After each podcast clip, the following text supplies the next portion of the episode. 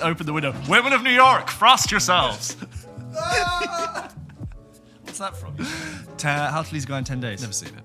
You've never seen How to Lose a Guy in 10 Days? No, I haven't. It's past the time, but Yeah. you sh- uh, for a rainy day, you I should don't watch it. have any beef against it. Um, I just never. It's never It's come too my way. late. Is it? No.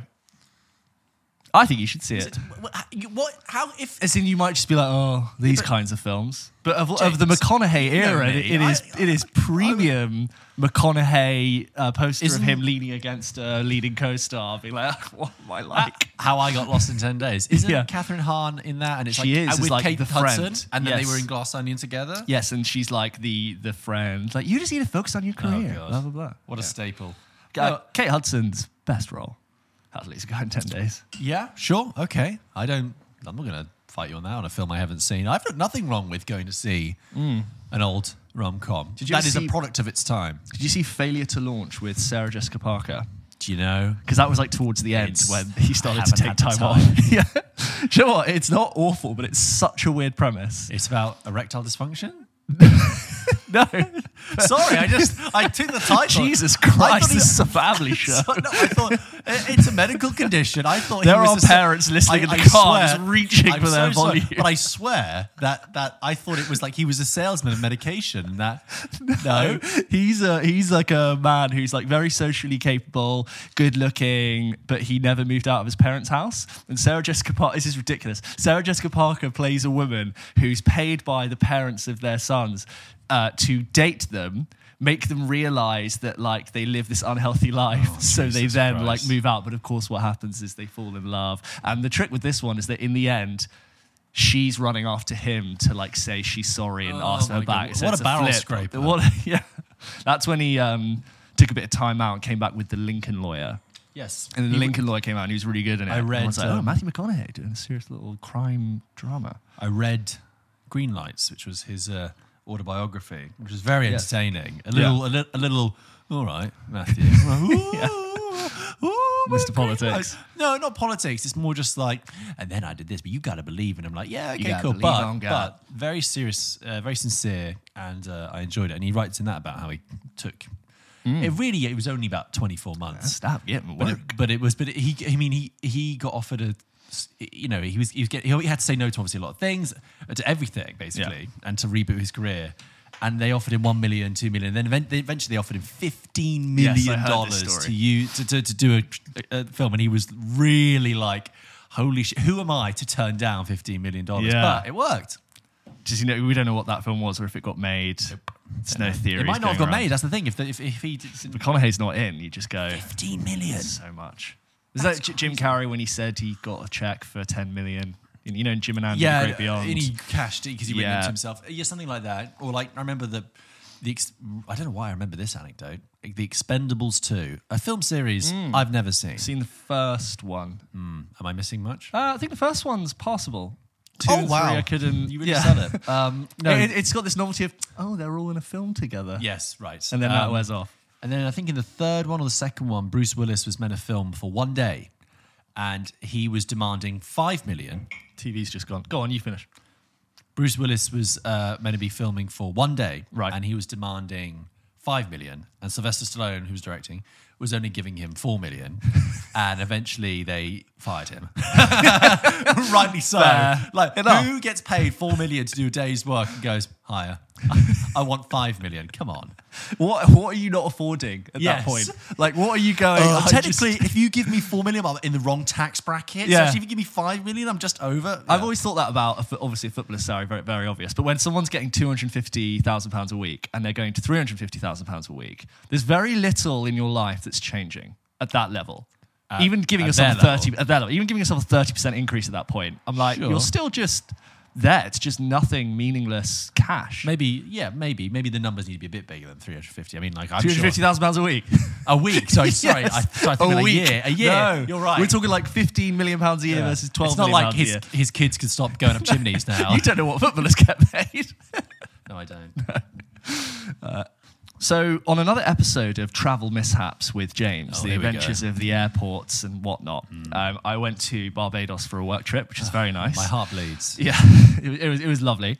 All the work trip was fine. But I've realized that um, in this universe, it's very finely balanced, and things that go well must therefore go extremely downhill Yes. in almost a very like Newton's third law. For every action, there is a reaction. Right. I've yeah. never had such a moment in my life where this has been so clearly defined. So, bear in mind, I've not paid for this flight. So I've very little skin in the game, but still, it was booked by a company, and I, you know, we're flying eight hours to Barbados. So we got a premium economy seat, which is Oh, really very nice, very, you, good for you. very nice to have.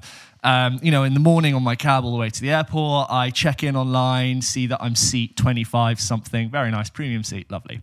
Go into Heathrow, and you know how now you can basically uh, check in and do your bag drop without actually speaking to a human. Yes. So you can just sort of queue up. You put your passport in, you get given like a paper boarding pass, and then you get your own tags for your bag. You put it on a machine, and off they go. So I get given a boarding pass, which I don't look at, and I'm just like, oh, okay, yeah, another boarding pass. Oh, James. Meets up with Always the- got to check the boarding Oh no, no, pass. this is this is this is the good this is the good part of it. So you know, I meet up with my work colleagues, and you know, we just go separate ways, and then going onto the plane now, I'm in the tunnel, about to go on, you know, big plane, big passenger jet. And you know, I'm two people away from the air steward. Good afternoon, welcome on board. And then I take a look at my, just to remind myself of my boarding seat, and I see 10D, and I'm like, 10D. It's a very low number.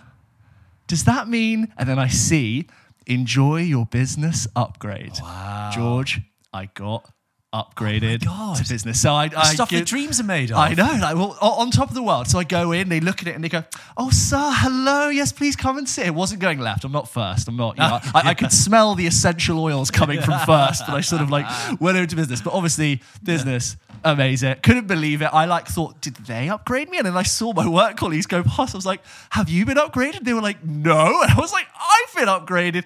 I had a three course meal, Oh a wine pairing with each one. I watched that third episode of The Last of Us, which was like feature length, cried with my red wine. It was fantastic. It was just fantastic. It was fantastic. I edited episode 61 of Pop Kitchen because I had a desk Oh, that wow. moved. I was literally lying like this, just going through the episode.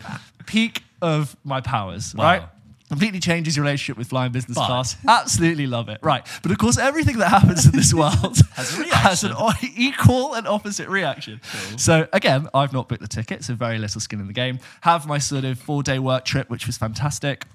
And so the other two people I was working with had already uh, been booked earlier than me. So they were on a flight that was like three hours earlier than mine. So I sort of stayed at the hotel, eventually got my car to the airport. I turn up at the airport, and there are basically two British Airways desks and a sea of people spiral, spiral, spiral, queue, queue, queue, not moving, and then a long line of people all the way to the other side of the airport. God. So I'm like, God. Thanks. So it's like an hour and 15 minutes of waiting. No Wi Fi data there, just waiting. Very hectic energy. Bags are piling high because Oh, their God. machines are not working. And I finally get to the front desk. The woman takes my passport, goes type, type, type, type, type, type, ding. And then she goes, Oh, sorry, I'm so sorry, but um, we've had to downgrade your seat.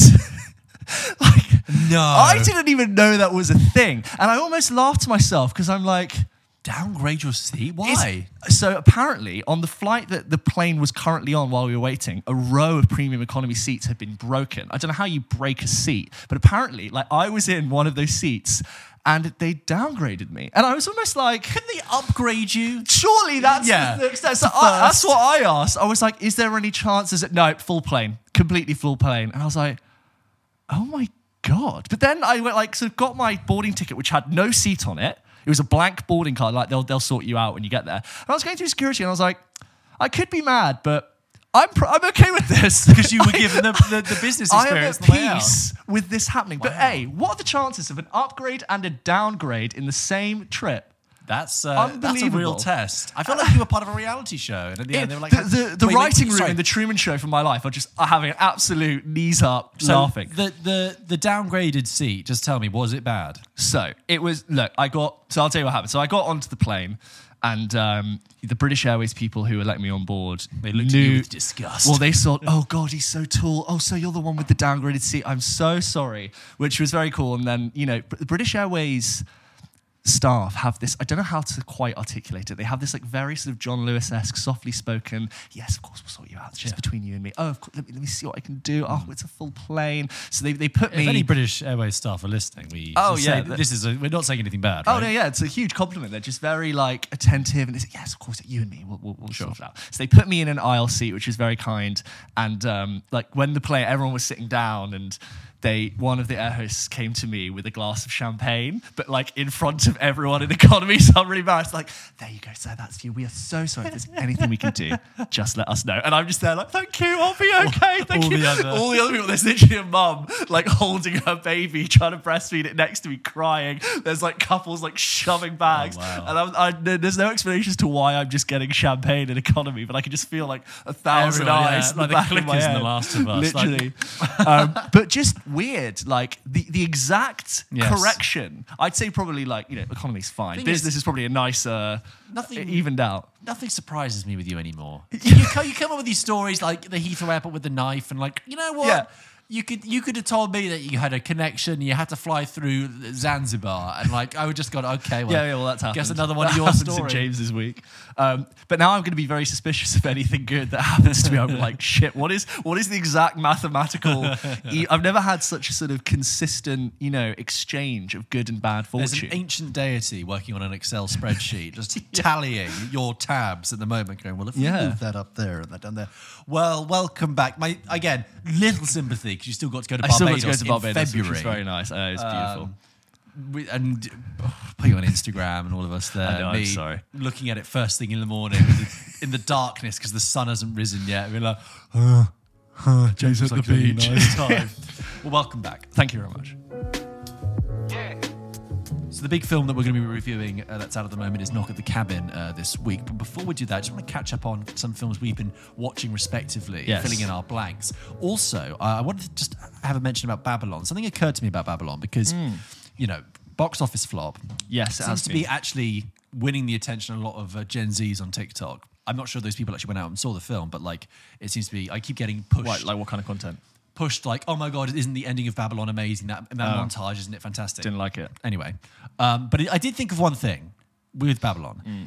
Damien Chazelle could have made a Marvel film, right? Well, you know Yeah. that time in- last year when I ran through how every indie, like the the the the, the well-worn trajectory is indie director makes a big hit, then is taken and made a, ma- makes a Marvel film or a big studio film, Puts them on the map. and then they go off and spend the money on another project, right? Sure. Damien Chazelle made Whiplash, and he could have done that, but he Yeah. didn't. He made the project he wanted to make, which was La La Land. and First then I Man. guess the most studio type film you could argue of his is First Man, but I still think Uh-huh. that's like that wasn't. That's still- it still it's didn't hardly feel- the MCU, is it? Yeah. And then he's made Babylon. So so when you look at Babylon, I kind of think, yeah, but he, what would you prefer, that or a really bland Marvel entry with no fingerprints of the director on it at Yeah. all? So sorry, that just occurred to me. And it's interesting it's flopped considering the cast you've got on the poster, right? Because I just think this this idea that you oh, sirens run around. I think this idea that you can just like put a Brad Pitt and Margot Robbie at the front of your film and go, oh well, that's just immediate. You know, like Will Smith used to sort of command That that, kind sold- of thing. Yeah, but you know, talent hasn't sold a movie. No. for eight, unless it's Tom Cruise or maybe Leo. You Yeah. can't really sell a film on talent alone anymore. The um, the, by contrast, though, on the, what I will say, not by contrast, on the flip side, a lot of people come out and said. Babylon flopped because of the marketing. The marketing for this film was terrible. Like this film, the marketing didn't communicate what this thing was about. And I agree. Like when I saw the trailer, I did think, Yeah. okay, what's going on here? But I do I not. see it, though. I, I, well, yeah, but I um I don't hold any blame at the marketers for for that because my argument isn't that uh, the marketing lacked an identity and it lacked an idea of what it wanted to be. The film. The film lacked an idea. Yeah. The film took three hours to sort of make a very broad, vague, not that no- novel statement about cinema and old Hollywood. Yeah. And like, if you're a marketer trying to get that into a three-minute trailer, less than, and, you and a poster, Yeah. you haven't got a lot to work with. So when people are like, "Oh my god, the film, the, the, the marketing didn't sell this film," I'm like, "The film didn't sell, the, film. Weirdly, I think back on Babylon and I go, the first hour and 15 minutes of that film, I really, I was Oh, really yeah. enjoying Yeah, myself. yeah. And then you eventually sort of get tired of what it's trying to do and then it loses you. I It's also- like there, I think there's another cut there. There's another crack agree at that, film. um, It's good. It starts at its highest point. Like, you, Yeah. you- where can it go from the beginning? There's a It's- it- sequence it in the starts at your first third, which could be your fi- that could be your finale Yeah. Mm. of a different film. But Anyway, anyway, so we've done Babylon, and that was a couple of weeks. But I just wanted to mention that. Anyway, so we've caught up on a couple of films between us. So you've I'm got trying out to seen- get through the the noms. So I've gone to catch up on Elvis, Right. And then I saw um, the Whale. So I'll Right. get onto those at some point. Okay, so the whale, right? I mean, let's talk about that first because I went and saw that. I can't believe that was like five months ago. I If saw If you that. want to go, and I reposted George's review on our feed. So if you want to catch that Yes. full review, please go and check that out. You should see it there. And people But- might, I I think it's worth saying as well, because we have had a couple of comments about this, that people might have seen our review or us talking about the whale on TikTok because it was Yes. pushed to them as an ad. Yeah. And people have, and there's a slight confusion when people say, oh, you seem to be talking about the whale in a very positive manner, but this is clearly an ad, so how can we trust what you're saying? Yeah. Well, obviously, that's uh, the, the chain of events is not that simple. We posted a video about the whale when I went and saw it, an honest review on TikTok. And two months later, A20. A24 s- wanted to promote the whale uh, on social media, and they saw that video, which was very positive about the whale because I liked it. And they said, "Would you mind if we used it uh, to promote the film?" And we say, "Of course, it's not a problem. It's no different to having a quote from a critic's review on a poster." He said, right? "Would you mind if we Yeah, put some said. yeah?" So when so we've not actually received any money. not at all. received a dime. No. Okay, so just made that clear. And just to be clear, I think if we were ever uh, in a relationship where money was exchanged between us and a uh, distributor, we would declare that before talking about a film. And I would say you and I, as a personal thing, would always say that our opinions would still Yeah. be our own, but regardless if we did take money from a there's brand a thing. complete But editorial I'd always disclose that yes. if, for example, Paramount decided to give us money, I'd always say, we've seen this Paramount film. Bear in mind, we Yeah. have done this brand deal with Paramount before. Take our opinion with a pinch of salt. Anyway, just worth so declaring. I saw the whale back then. I, you know, I, I gave my review of it. Um, it's on the channel if you want to see it. And all this time, you know, I've Been referencing it here and then. Obviously, the Oscar nominations, the buzz has continued, the train has continued. You've been wanting to see it. Yes. And you thought you weren't going to see it because you were in Barbados. You're, you're finally back. You've Saw gone to there. see it. You know, what do you think? Do you want? Should we recontextualize it for people a little bit? Yeah, do you want to do it? Sure. Okay. So again, based off a play and very much like a play, set all pretty do- predominantly in one room. Of uh, um, Charlie is a six hundred pound. Um, uh, mor- morbidly obese uh, man who is an English teacher, teaches online remotely, played by Brendan Fraser. He's got a daughter, a strange daughter to Sadie Sink. There's also a, uh, a character played by Ty Simpkins who keeps coming into it. Hong Chau is his friend and sort of carer. Um, and it's about sort of a, he's reached a critical stage of his health and uh, he has uh, a very limited amount of time to s- reconnect with Sadie Sink, who plays his daughter, and and uh, establish, uh, regain lost love. That's the broad. It tackles you know religion, uh, uh, homosexuality, uh, the beauty of the mind, and the ugliness of the body. It's all in there. But James, what did you think? Yeah, it's, I think it's been an interesting film to sort of wait to come out. It, you know, it had a very successful festival circuit months ago when you went to go see it. You know, there were all these like, you know, 45 minute long standing ovations, Brendan Fraser getting a lot of press, and now it's getting in the hands of more people. As it's been released, there has been some sort of interesting discussion and criticism about what this film is doing. The presentation of obesity is something that I think now I've seen this film is actually very underexplored in cinema. I can only think of a couple of things that Yes. maybe really tackle that. And with that is coming a lot of conversations about the use of prosthetic, right, and makeup, which you know such an obvious part of an actor's transformation to find a likeness. or I have an opinion about that actually, but we'll let you. we, we can get onto it. And, um, you know, I think when people are starting to look at, okay, well, what are the lines of trying to, you know, actually capture this character in a way that sort of makes sense and is safe?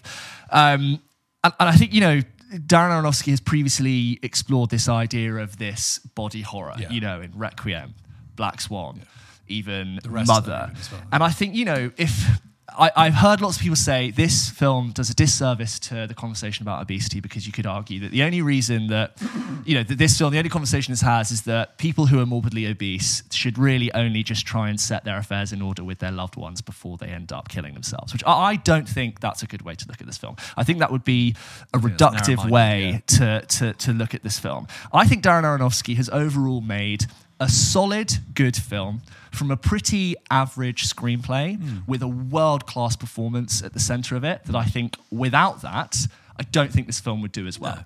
It is easily, um, you know, held up by that performance. I think there's something to be said about how much I'm sad that we have missed out on Brendan Fraser mm. for so many years. Because I look at that performance and I think about someone who's been through what he's been through. You can sort of Google what, what's happened with him. Someone who is playing a character who is longing for connection, longing, to, mm. re- longing to reclaim something that was lost, mm. cling on to something. And I think there's a real rawness that feels both true to that character and true to that actor. Maybe I'm sort of clutching at straws, but to me, I was like, this has just got so much that I haven't seen before. Um, I would not want to watch this play. I can tell you right now, Uh, because I remember you saying to me, "Oh, it's very stagey. It's it really is."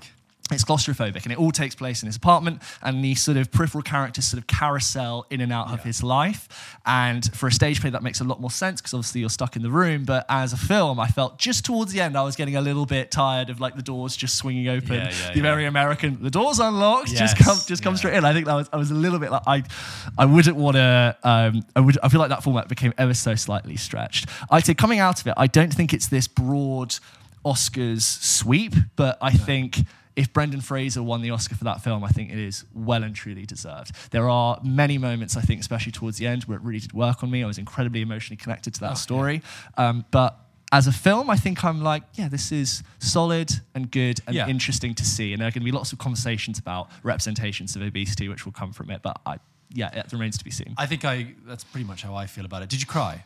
Um, no, but I, uh, the lump in the throat. Yeah. Uh, okay. Okay. Okay. Okay. Do you Um, count that? Do you, st- if you have a lump in your throat, No, do you that doesn't call that count. like an umbrella term of crying? No. Yeah, like t- towards, Crying is tears Yes, out of your tears. eyes. Right, yeah. So so no. Oh, but some people would be like, you oh, were like moved. you were moved. I but you- moved. You, were yeah. moved, but you did not cry. Yes. Let's, there are levels, James. Yeah, yeah, yeah. Thank you. Um, we should have like a, sort of distinct category for what crying means. I, I on only our bring that podcast. up because I, I did, and it was early in the morning. But I also have a friend who saw it, who's a you know bit of a blokey bloke, Yeah. and he was really moved by it. But I think you know also reflective personal experience for him. But um, I just want on the conversation about obesity. It kind of I find it's kind of lazy in the same way that saying Tar is a film about cancel culture. I find that saying that uh, yeah, The Whale is just a film about obesity because really, when I watch that film, it's not about obesity. It is about those characters. Yes. that is a character who happens to be obese. Yes, there are prosthetics used, but that is because. Are It's you expecting safe or uh, y- I, I- Yeah. I saw a comment online. This is very glibly put, but it was like uh, people seem to be surprised that they didn't use a 600 pound gay actor who just who was just happened to be lying around for this Who film. happens to be as talented as Yes, Brendan exactly. Fraser? Yeah. Uh, and yes, there are prosthetics, and yes, you need to cr- recreate that. I don't have a problem with that because it's rendering that character uh, in a real way. I don't ever, I never properly felt that Aronofsky was looking at that character in a leering or uncomfortable or No. grotesque way. There are elements of his life, unbelievable, that are, are grotesque. And actually, what I didn't say in my review is if you look at the point at which that film begins when you first see Charlie and the point at which the film ends, the point, the beginning point with it, with it, like how grotesque and Mm-hmm. you know, it's a real sort of Welcome disgusting, Yeah. yeah, beginning. You know, So move to, yeah. to where that takes film place over the course of a week, right? Yeah, to where that film ends, I think is a really beautiful arc. Mm-hmm. Um, a kind of like transcendent movement. Um, I yeah, I don't think it's about obesity. That is just a character who that is obese. It is more about religion, and I think in guilt and um, uh, failure and pressures we put on people, and how the- Mm-hmm. Connections and honesty deep flawedness. I mean, a fantastic. Um, it's not a cameo because it's extended, but Samantha Morton coming in for a very brief section of it. Yeah. Uh, t- terrific. Um, yeah, I, so so I, I agree with you. It's uncomfortable, and that's why when if you listen to my review, I'm not coming out and saying, "Oh my god, you got." I, I, I love the whale. It's it's it's it's it's difficult Mm. and it's hard to watch, but uh, I do I did find it moving, and I didn't find it manipulative as well. I think you're right. No. But I also thing is by saying that uh, uh, that it, it, it without the acting, you know, it, it couldn't really uh, exist. But it's like it kind of it's a very sparse film that that that are its the the acting performances are its only like foundations. It's like saying, "Oh, this house is only four walls." It's like, well, yeah, It's it's like you know we mentioned oh this film is about we say like you know profound themes like religion connection Hmm. loss and, and you know those are all like really great things that you think make up a good screenplay but it's like that's really good but like in between it is a little some, some like average writing Yeah, Like, do you know yes, what I no, I mean know it's what I like mean. we've covered so many really great things and there's some wonderful moments and, you- and crescendo and then like, in between I'm like eh, Did you uh, think the bit with the chocolate bar I mentioned when he tries to when he's thinking about eating the chocolate bar was emotional? I found Yeah, yeah, yeah, that was because it's like it's like self harm. yes oh it's a very much self-destructive and- Um, Hong Chau, great. As, Yes. as as the carer, but Really um, good. I, let us know what your, your thoughts are on the whale because it is out now and it's been talked about for so long. And like like I was kind of saying before, you had the positive reaction coming out the festivals, but then you had the kind of the backlash where people say it's manipulative, it does a disservice to it's been people. sitting for a long And I think time reductive and misses the Yeah. point. I think go into it, and I think there's there's enough in there to, to come away with. I'd be interested to see how, because you know, uh, Women Talking is out. We're recording this a few days before that. Women Talking comes out, and that film is nominated for Best Picture, and it's Mm. not out yet. And I don't think people are talking about it in the way that I feel like everyone's been talking about Brendan Fraser in The Whale for months because of the imagery that's been released, and it's the, the Renaissance, and Yeah. we've got the fat suit, and I don't, I'd be interested to see if that really sneaks up on me well, and y- takes yeah, me by I, I- storm. I, I, I think so. Also, just whilst we're talking about Oscars, I know we did that last week, but I Please go and check out last I, episode. I was hearing an interview with Cate Blanchett today on Six Music, and I just had a sudden thought of, oh my god, I think Tar could just win Best Picture. Do you think? I just suddenly thought that it's the kind of thing that people who, it's, you know, the Oscars are voted for by film people who Yeah. make films and do films. And I just suddenly thought this needs to be striking a connection with. Uh, what I, I've spoken to a lot of people who've seen Tar, and it really seems to be lingering with them and getting under Mm. their fingernails. And I'm just wondering if it's starting to have a bit of a groundswell now, and actually it could just clinch it at the last round. Because it's quite complex. I think people can lift a lot of ideas. Oh, by the way, Yeah. I've not spoken to someone else who's seen Tar. What is the sort of feedback you're getting from people? Uh, very positive. I've, I've, I've spoken to a lot, to a lot of people who want to see it. Yeah. And I've spoken to a lot of people who've come away and had a really interesting reaction. Said, "Wow, that was cool. that was really good." I, I, I you know, uh, uh, they have a reaction. They've, they've, they've engaged with it. yeah, I was the film I was very excited to that- discuss with yes. you because I didn't know where you'd sit on it or how certain things make you feel, which I think make there's an interesting factor there to be like, I wonder how my peer is going to think, what Um, they're going to think of this. Just moving on, another film I caught up with that you had seen and reviewed last year was She Said. Yes. which- I'm talking about Samantha Morton turning up for one scene. Yes, She's also really good in yeah. She Said as a, a standout scene as Zelda Perkins. Um, so, you know, She Said, you covered it last year, obviously, the, the- and check out based the on the, the, the Harvey Weinstein investigation by the New York Times. I think everyone knows whether that is, and they can catch up with your review if they want to know more. But for me, I would just say I, I, I thought I liked it. It was Yeah. solid. Uh, I do think that I, the story is perhaps better than the film. The story is so Yes, okay. interesting, essential, shocking, and engaging Mm-hmm. That I think it's actually better than the filmmaking at work. I think that when I was watching the film, the word that kept coming to my mind was choppy. And I really Sure. felt it was like this and this and this and then this and this. Like someone had cut up the article and was like throwing lines at me and going, and a bit of I an see. assault information wise. And I think that I think Maria Schrader, who directed it, I believe this is her first film, and she oh, she she's directed television and stuff before, and and I got that slight sense of uh, this is my first film, uh, not, not my first film, but this is like uh, I'm handling a big project here with a big budget and uh, you know lots of talent and a very important story.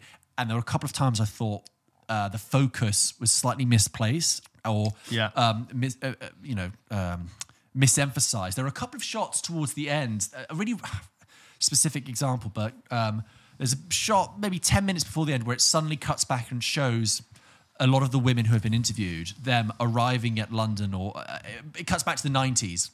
And it shows them, and it's just a second where it's actually very jarring and confusing. You you see this woman back on the beach in Ireland talking to her friend, a character you've not seen before, and I was just suddenly like, I, I get it, but you don't need to do this. You've just thrown me. Um, sorry, that sounds very petty, but um, no, I know what you mean. so, I, so I- slightly choppy, but but uh, undeniably incredibly important, and Hmm. um, the the true facts of that that story are, are shocking, and the the bravery of some of the women in it, uh, and you know Ashley Judd appearing as herself, Yeah. in the film is great. I still think it people really grounds it in reality. totally. I definitely still worth a watch. Don't get me Yeah. wrong. I was just saying personally, I found it a little bit choppy, but uh, still solid. Some of my favorite scenes in that are when the film is more still and it's like conversations with the editor of the Yes. Washington Post trying to decide like what do we do here? I've got we need to give like some due, you know, uh, warning Yeah, to these 48 people. hours to Harvey. We're also competing with is it Variety to like get this Uh, the New Yorker, New Yorker Farrow's piece, uh, yeah. to get this out at the time and not like lose the scoop. We've also like got Harvey Weinstein on the phone and him coming in and like almost negotiating the information. It's like, it's there was- very fascinating to see that side. There was one too many scenes of Carey Mulligan and uh, um, Zoe Kazan walking down a street in New York on the phone to someone with people busting Sure. all around, and I was like, I,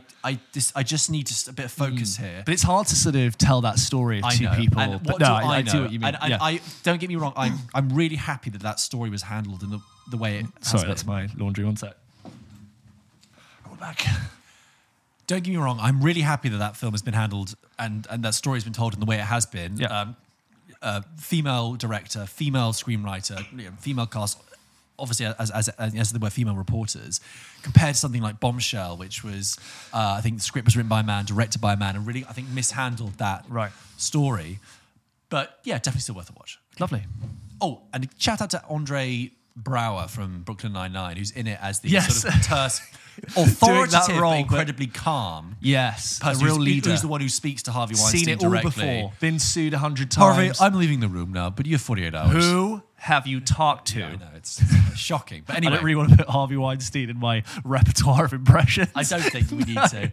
Also, sorry, it reminds me of the Jerry Seinfeld uh, joke about Harvey Weinstein, which is that if you look at when you hear the like Jeff Garlin. No, no, it's, it's, Oh. it's like when you uh, hear about um, you know Harvey Weinstein and the shocking things that he did. You look at a picture of him. It, like it's like if you were going to cast a movie, that's the guy you would hire. You're like, yeah, he looks he looks like a fucking scumbag. you know? anyway, um, what else have you seen? Elvis, you said. Elvis, I saw. I'll just talk about that quickly again. George reviewed it when it came out, but it got nominated. In, year. wow, is that July? But uh, you know, since it's been nominated for Best Picture and it's passed me by, and I really wanted to check it out. Um, directed by Baz Luhrmann, biopic of Elvis's life, and, and it is directed by Baz Luhrmann. Direct- you know what I it's a real Baz Luhrmann flick. The main thing to say, holy shit. Well, hello, Austin Butler. Yeah, I told you What a yeah. performance. Yeah. Just coming from someone who I wasn't aware of before, completely embodying that character from the start of his life and managing to sustain the different stages of who Elvis was. I think it's, as you said, it's a Baz Luhrmann film, so it's full of that, that flair. It's constantly moving, constantly soaring. If the camera's not swirling and moving, it's going through newspapers and records and mm. flicking through fi- pictures, and you get a sense of who this person was. I really liked, someone who doesn't know a lot about Elvis, hearing about how, you know, obviously he was inspired by black R&B music in, in the 1950s and 60s. It was all about making that kind of style palatable to a white audience at the time. I think there's things about that which is quite interesting for how that came about. Tom Tom Hanks as Captain Tom Parker, sorry, Colonel, Tom Tom, Parker. Uh, Tom Hanks is a wildly talented actor, but just just rips you out. What a misjudged, misplaced Yeah. performance. I don't know if it is a lot. Uh, something was lost in translation between what Baz Luhrmann and Tom Hanks are trying to achieve and capture on screen and what actually comes out in the film. But like, I'm really enjoying this film, and then every so often, Yeah, like, all throughout the whole film. He's just there, like a he looks like a political cartoon caricature Yeah. Put to In- life. evil with- incarnate, literally. That's making the most far too- grotesque features. with yeah. far too much prosthetic Yeah. for even for a Baz Luhrmann film, which is a little bit opulent and Yeah. a little bit larger than life, and it just ripped me out of the film every single every two to three minutes. And you know the, the story, and I, th- I think rightly so, based on what I know about Elvis, is that. It, it's not just the Elvis story. It's that it's the story, uh, sa- very sadly, of Elvis is how he was manipulated and abused and controlled by someone just looking to extract as much money from that machine. And it, uh, you can't tell that story without having that character be a very prominent part of it. But that just kills the film for me. Yeah. I was enjoying it. It's a bit long, and I think is a bit long. as a byproduct of how Elvis's story unfolds, I think it sort of ends with a slight trail trail off. Very sadly, just because by the Mm. Good final circumstances, what happened. Very good fun. Loved the final scene. Yeah. Re- really moved me, and you know the stat that Elvis Presley is the the, the, the best-selling uh, recording artist of all time. Um, but just uh, you cannot ignore that Tom Hanks performance. I, I believe Tom Hanks is is very very Yeah. good, but wow. I know. Because you said it's it. a sticking point. yeah. It's a real stinker. I, I remember your eyes when I was trying to do an impression of it. You were like, sure. Really? Surely he's exaggerating. so there is that. Really enjoyed it. Uh, hello, Austin Butler. Uh, could very easily win Yes. best uh, best Yes, easily. this. Yeah. Um, just a thing about when you say, um, sorry, uh, uh, Elvis, big- the biggest selling, you know, artist of all time. Yeah. Yeah. he did have a head start. he, he did get there first. Like, I'm not When saying he doesn't deserve started it, being like, sold. but he was like, you know, ten years ahead of the Beatles. So like, Yes. he, he he got a head start because he was Yeah. in the fifties. It's Yeah, not like he came out today. Sure. Uh, churlish point, I know. Yeah. Um, what else has people been watching? Oh, uh, yeah. Tell you what. Uh, um, quickly. Firing them out. We did we looked at the sight and sound best picture poll didn't we last year? Remember that, um, you know Jeanne Dielman being number one the, the, the one that the bfi uh, they, they'd aggregated all the results of, of some of the best films ever. Great episode. Go and listen to that. and coincidentally the bfi are running a kurosawa series at the moment. You and i talked Yes. about director blind spots right? And i'd never seen a kurosawa film shamefully and uh, they were showing Rashomon Mm. the other day, which is both on that BFI list, right? Um, I don't know why I said both. It is on that BFI What, list. what number was it sitting at? I Like seven, would eight? have to look it up. for That's you. fine. I think there's a there are a couple in the top uh, hundred uh, from Kurosawa. There's Ran, I'm sure, and Seven Samurai. Yeah. I think Seven Samurai was the, one of the, the, the in the top ten. Yeah. I'm pretty sure Rashomon's further back. Fine. But Rashomon, uh, so I went to see it, and it was showing in the. I was, I've got to go see it, and, Mm. and do you know what's an absolute s- beautiful, sweet clincher? 88 minutes long. Oh. So I was like, if you're going to get me to go and see an, a- a, a 73 year old black and white Japanese movie, it's going to be 88 minutes long. I am in. I will watch anything that's 88 minutes Any I will good? Watch, I will watch Paint Dry for 88 minutes Yeah. long. Um, and it was good. Shockingly enough, it is still very good. So, brief. Um, uh, uh, Sorry, just before you go in, isn't it funny that like you and I went through that top ten list? We looked at like the number one, which was Jeanne Dielman, and this is like by so many people's standards the greatest film of all time. That you and I had heard about it for the first time, and it was three hours long. We both went, "Nah, can't be asked to see it." We looked at it, and we're like, "I just don't fancy it," but apparently it's the best film I of know. all time. I know. But we will. It's just. Anyway. Anyway, the Rashomon. demands of making a podcast. Yeah. Um, so Rashomon quickly is uh, it's this story of uh, it's, set, it's a period story in, in Japan. It's about a samurai that gets uh, a samurai is found dead in the woods, and um, a bandit is arrested, uh, blamed with his murder. And the story is sort of framed by these three strangers who meet during a rainstorm, uh, uh, uh, hiding under a ruined temple, and they tell this story about about this case, and. Um, you have the story told to you in a very uh, in in three different times with Yeah. the perspective slightly changing, which is a device we're more familiar with now, but is is actually regarded as coming from Rashomon, right? So the Last Duel is the most obvious recent example. You know, the Last Duel was like, Yes. this is a chain of events, and then we're going to do it again, but it's going to be slightly different. That's Yeah. at the time people were like, oh yeah, that's Rashomon, okay. Very similarly, it all focuses on uh, the samurai's wife. The samurai is, is taking his wife on horseback through the woods, and they're, you know, they meet this bandit. And depending on whose chain of events you believe, but in each circumstance, the bandit assaults the wife. Okay, after after tying up the samurai, he assaults the um, the wife, and you hear from the bandit his version of events, and the wife gives. Uh, her version of events, and then in, in a little far-fetched take, but something that completely works, the samurai from beyond the grave gives gives his version of Okay. events via a Shinto um, uh, medium. Who Okay. uh, I know I was like, okay, we're gonna go with this. Okay, Yeah. I'm with it. And there's this sequence where this this Shinto medium is speaking with this disembodied voice of the samurai, and she's got this really sort of like pointed teeth and horrible features. And I was watching it, and I was like, holy shit. I think that's where Friedkin got some of The Exorcist from. And there's this sort of, oh. you know, like the Pazuzu Yeah, sound yeah, effects yeah. that we talked about The last year. guttural. And I was like, oh, and there was some genuine freaky moments. I thought, oh fuck that! I think is freaking. And in fact, Rashomon as a whole film, th- from the moment it began, I was like, that's where that shot's remember from. I told that's you- where that visual language Isn't it great from. when that happens I when you go it. back for a blind spot and you're like, oh, Yes. that thing I take Yes. for granted that I thought that was just like came Yes. from somewhere. That's where it's from. And not only, not only does it stem from here, but this hasn't even dated that much. Obviously, it's, it's a very Western friendly device, the kind of who done it um, mystery at its Multiple heart. It's, it's very, very kind of Western friendly. but um, it's it's good. It's Yeah. like the camera work is amazing. Oh, the, yeah. the remastering, there's these fantastic tight close ups on people with beads of sweat. Mm. And it's only got three locations. It's the the temple at the, at the beginning and the end with the rain. There's the the courthouse uh, courtyard. You don't even see the you don't even hear the the judges and stuff. They just react to it. So it's just basically like a, a, a, a plain a bit of gravel that he sits on. And then there's the woods. But what Kurosawa compensates that with is lots of different camera shots and angles. So you've got you know the establishing shots, but then tight close-ups, like I said, with the beads of sweat, and it uses dappled light to really create drama through the trees and um, it's great it's a really solid if you haven't seen any kurosawa and you need to start this is a perfect one to do it it's very palatable still 73 years later it's it, you know, 88 minutes long there's really no excuse You'll know his style without knowing his style. You'll have seen it in a Exactly. And I was Any like, um, YouTube I- compilation of the greatest video sh- film shots of all time Yeah. are littered with Kurosawa exactly films. and i need and actually sorry at the beginning of the just before the film uh, played they showed the trailer for the whole kurosawa season Nice. and they were showing bits from Ran. And I mean, like Ran is like three hours long. It's Yeah. basically King Lear, and I thought, okay, now this guy's good. I got to come back.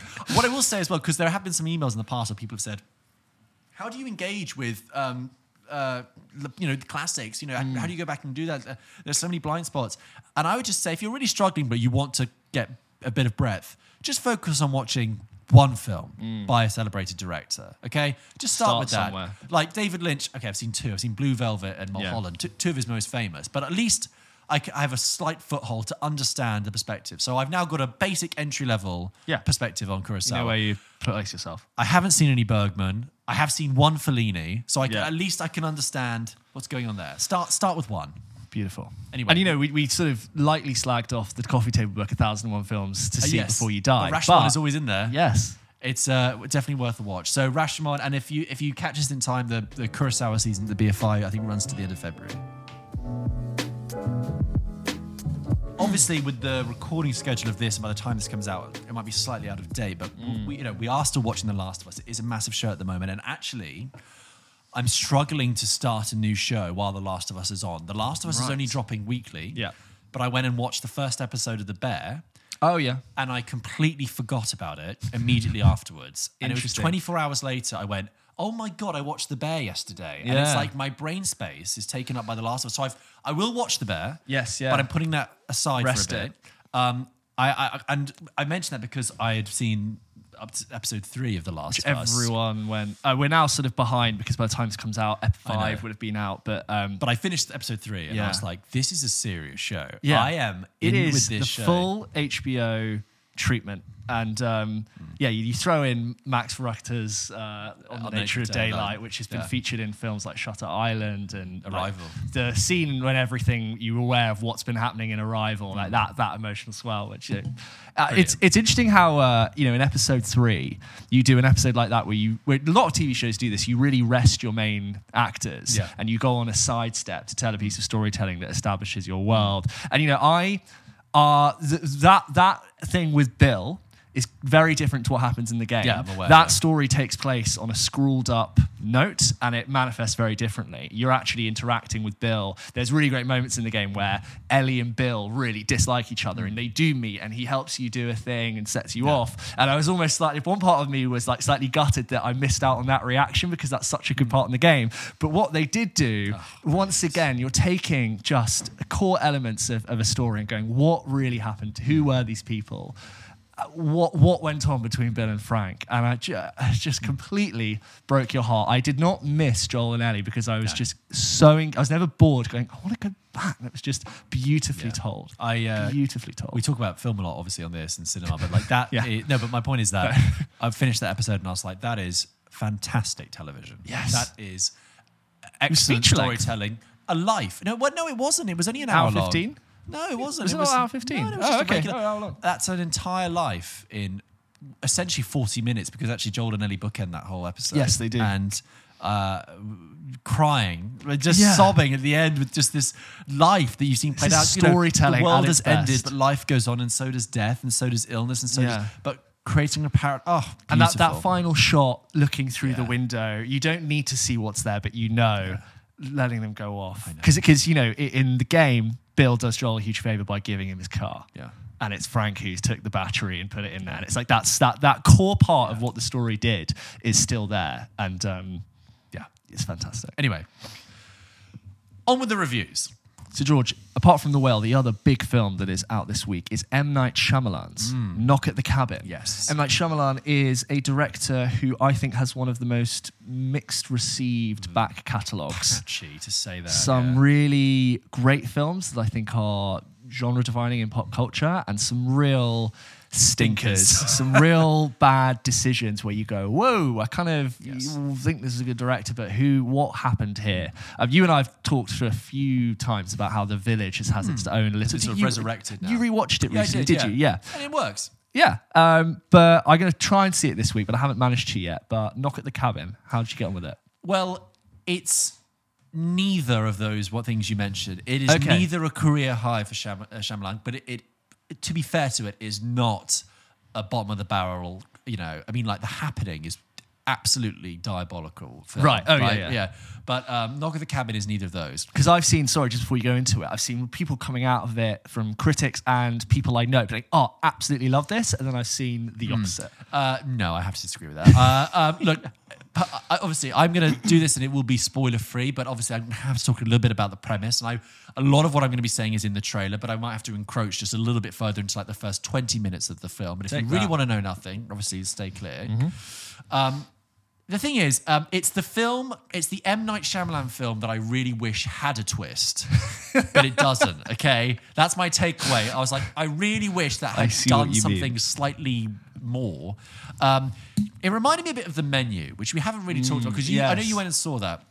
Like the menu, I found Knock at the Cabin to be a, a film that has a really interesting premise. Yeah. That has completely had all its interesting sharp edges shaved off of it. Yeah. My thing with the menu is I came out of that and I thought that film needed to be nastier or funnier or preferably both to be interesting at all. But it was actually sanitized and sanded down Yeah. and very blunt and a bit dull. and the same thing has kind of happened with Knock at the Cabin.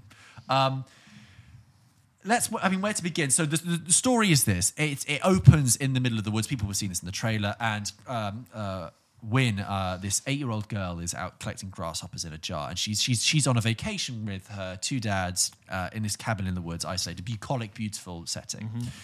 And lo and behold, Dave Bautista emerges from the the the, the trees up ahead, and you know, gotta say, Shyamalan knows how to like set up things visually. I'm not. He, he's he's got a fairly decent visual eye for things. The opening credits uh, sort of look at these notebooks with horrible imagery and scrawls and very sort of um, genre heavy typeface, which use the titling. And I'm like, okay, I'm kind of in. And you have an ominous sense of dread. Dave Bautista comes out the the woods and he walks up to Win and he's dressed very mild manneredly in a in a short sleeve button down, tucked into some trousers with his glasses, which really kind of belies his massive hulking Yeah. frame. So there's this nice conflict happening visually with him. And he says, "Oh, hello, Win. My name's Leonard." And, and they have this very polite conversation. She's very suspicious of him. She's quite a smart child, but they just sit outside and he collects grasshoppers. And they have this nice conversation. And he says, hmm, "This makes me sad." And he keeps looking over to the side to the trees. He says, "It makes me sad because of what I have to do today."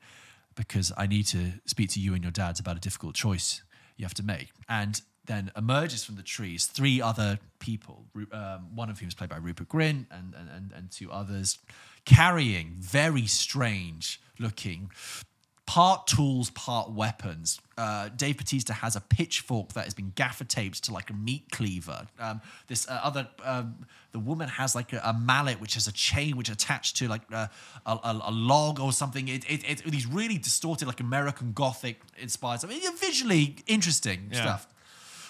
Win runs back inside. She, she alerts her, her, her dads, and they, they shut the door. And then that's when you get pretty, pretty immediately the titular knock at the cabin, right? Right. You know, dun dun dun. I need to come inside. We are, we're here. We've got something very important to talk to you about. It's this very sort of business-like, polite way of talking. I mean, at first they think it's Jehovah's Witnesses, but Q, and this is this is seen in the um, the trailer, the home invasion sequence, because obviously they don't let them in because Mm. why the hell would you allow three complete strangers, one of who is the size of a, a brick a brick shit house, Drax from Guardians. um, and they're armed. Anyway, sure enough, they break in, and soon enough, you have the two dads tied together on a chair. One of whom is uh, uh, concussed, so his there's a debate about how his uh, logic and mental faculties operate. Win is not tied up, but she's just there as well. And again, the the, the, the four strangers are very polite. Um, uh, they apologize for um, slightly injuring uh, Jonathan Groff. Um, and then you get this kind of they, they say, and I think this is in the trailer. You know, you have basically you have a very difficult choice to make. We're here on a mission because we've seen visions, uh, and you will have to one of you will have to kill one other one other member of your family, uh, or the world was going to end. Uh, you cannot kill yourself. We cannot kill you, you for you. This needs to be. You need to kill somebody. You make a sacrifice. Otherwise, a plague is going to be visited upon mankind. And you already get symbolically. You're like, okay, I get symbolically four horsemen, four horsemen of the apocalypse Yeah. kind of vibes, right? There is a point when someone says, So there are three of them. no, there are four of them. Oh, four. It's, there's, there's four. Oh, of course, you Dave three Bautista, more. Rupert Grint, another woman, and another woman. Right, okay. And there's a point at some point in the film where someone says four horsemen of the apocalypse, and I'm like, I know you do not have to tell me. Yes, thank It you. is so obvious. My issue with Knock at the Cabin is after you have that quite enjoyable sequence, home invasion sequence, is that the film really doesn't do much to make you doubt the strangers. I thought this was going to be an interesting dilemma between these guys have broken in. They're probably absolute loonies, um, you know, internet dwelling trolls, conspiracy theorists. But could there at this could they have actually be onto something? The film uh, uh, Shyamalan is not really interested in setting that up, and so what you actually get is kind of a foregone conclusion that pretty early on you're like, well, I guess what they're saying is true because the film is not telling me otherwise. The film is not giving me any reason actually to doubt them, other than they've broken into the home and they're weird. But th- they keep saying we don't mean you any harm because uh, um, you know one of the dads immediately says this is a this is a you know homophobic attack. You're, you're prejudiced, and they say oh no no there's nothing about that. And I'm like, where's the other counter argument to make me as an audience member think what is actually going on here? Because all I'm getting Is quite matter of fact almost? it's unbelievably matter of fact, and that's another dis- uh, another problem with the film is that it's all talky, talky, talky, nothing showing me. Dialogue. Dave Bautista saying this is going to happen, this is going to happen, this is going to happen. One of the dads saying no because this, because this, because this. Another person this and this. Shyamalan writes really dumb dialogue sometimes. Yeah. It really bothers me. Dialogue that humans you ever seen Lady in the Water? yeah, I Christ. And like there are no gold nuggets in this. There, are, there, there is dialogue that every so often you think, what? A human? Why would a human say that? And and for example, when they're trying to break into the cabin, one of the dads says, you know, it's getting quite vocal and violent, and and and then the dad says, you know, step away or I'll beat, I'll beat, beat your ass, you stupid piece of crap. And I'm like, stupid piece of crap. Like, Who and, talks and like adult- yeah, who talk? This isn't a child. It's like, a 13 year old. like go out. I mean, this is a 15 certificate as well. Like, just just swear at him. Like I don't. It Yeah. really made me think like that's not. This person doesn't understand how humans talk. Um, so the, the the dumb dialogue is annoying, and there's there's sequences with a, a TV and like um, things that are shown on the TV, like like um, new, news and stuff. That I'm like, it's so dumbly put together and so like completely unrealistic with how news footage and stuff i- i- is presented on TV that I'm like, just don't insult my intelligence. I'm like, come on, really. Anyway, um, so, so, so, so there's that. So there's the fa- first of all, there's, there's no tension there. As a thriller, it kind of then, it kind of the whole film then kind of deflates, and you've got two things. As a thriller, it's toothless, and it, and it, and when it gets to some, there are you know uh, moments of violence and really sort of like you know, grittier stuff. But when those moments happen, the film pulls its punches and it'll cut to a shot outside or it'll cut away from the really nasty stuff. And like the menu, I said, no, give this to me, make this an 18 and make this really nasty to get some dirt under its fingernails and, and, and give me something to be really shocked by. Make it a real grindhouse kind of film.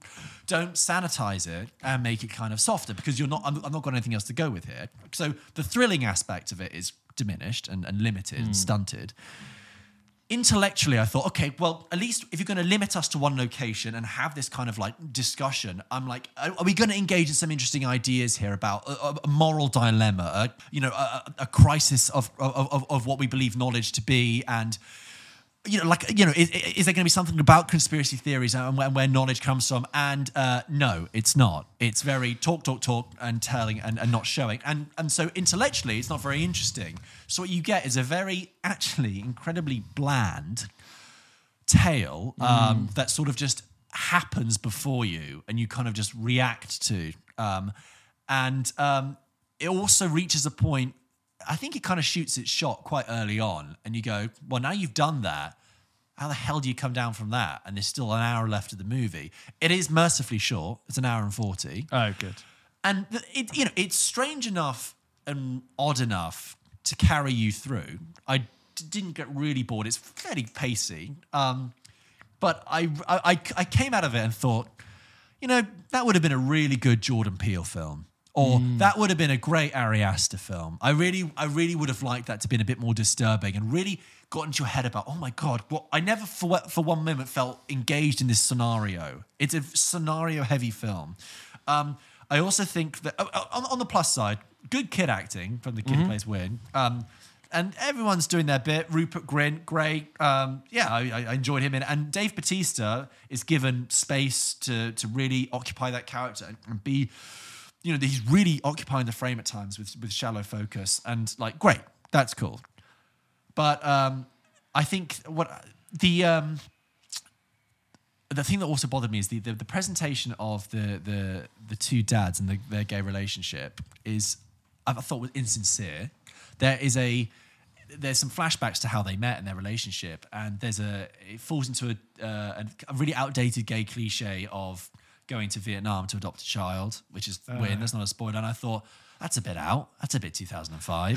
this is mod. Oh, this is Modern Family. Like, um, and then also I, I just really yeah. I, there was a, this kind of lingering insincerity about depicting uh, their relationship, and I also felt a bit uncomfortable by the whole home invasion sequence at the beginning. I'm like, are you? I'm worried that people will watch this and go. some people think, yeah, uh, two gay men can't defend the can't defend a home. There's, Right, there's a okay. deeper level about the role of men and the role of gay men. But it's not addressing that home. It's trope. Not addressing that. I think it kind of uh, dangerously kind of engages that trope in a bad way. But also that gives the film a kind of intellectual acknowledgement that I don't think is actually working on an intellectual level. It's almost like you've been haven't been given enough, so you're trying to overthink I am overthinking. I'm it, yeah. totally. But so okay, stepping back a bit, then it's a kind of flat, not uninteresting, but also kind of uh, limited exercise. I think I probably preferred the menu slightly because I think that's got more jokes in it. But um, yeah, you you'll see what I mean. If you watch it, you'll go, "Fuck! I wish there was a twist. I wish there was something coming in here." And there are moments, sorry, where you where the film almost explores uh, a, a counter narrative, and you think, "Oh, good," and then it goes nowhere. It sounds like I haven't seen it, but it sounds like it's almost trying to, on a quest to be a little bit submersive, subversive, especially for your expectations going into a Shyamalan film. Yeah. It almost loses its claws and its teeth along Yeah. the way. And actually, what you really like is some more obvious moves, like actually Yeah. go, yeah, oh, that's what we're doing. Yes, instead I of want just, to be. I do actually. it's one of those films. I mean, I, I do want to be deceived a little bit. I'm not saying, Shyamalan, Hmm. you need to have a twist, even though I did just say that. But I'm like, you know, a little bit of deception, a little bit of surprise, Because he's And- a twisty director, he does his twists. it's not it's not horror it's not scary at all but i couldn't help but think of barbarian and how sucked into that i was and how you're really thinking all the time oh my god but why is it from Yeah. and what's down there and what's that- also subversive as also well. subversive and there's just none of that in this however it's currently doing very well at the box office as, Mm. Right. as of the time of recording and uh, it's it's all right if you if you have time for it but i think if, if you if you want to go see it go see it if you're curious but um, i think it's a pretty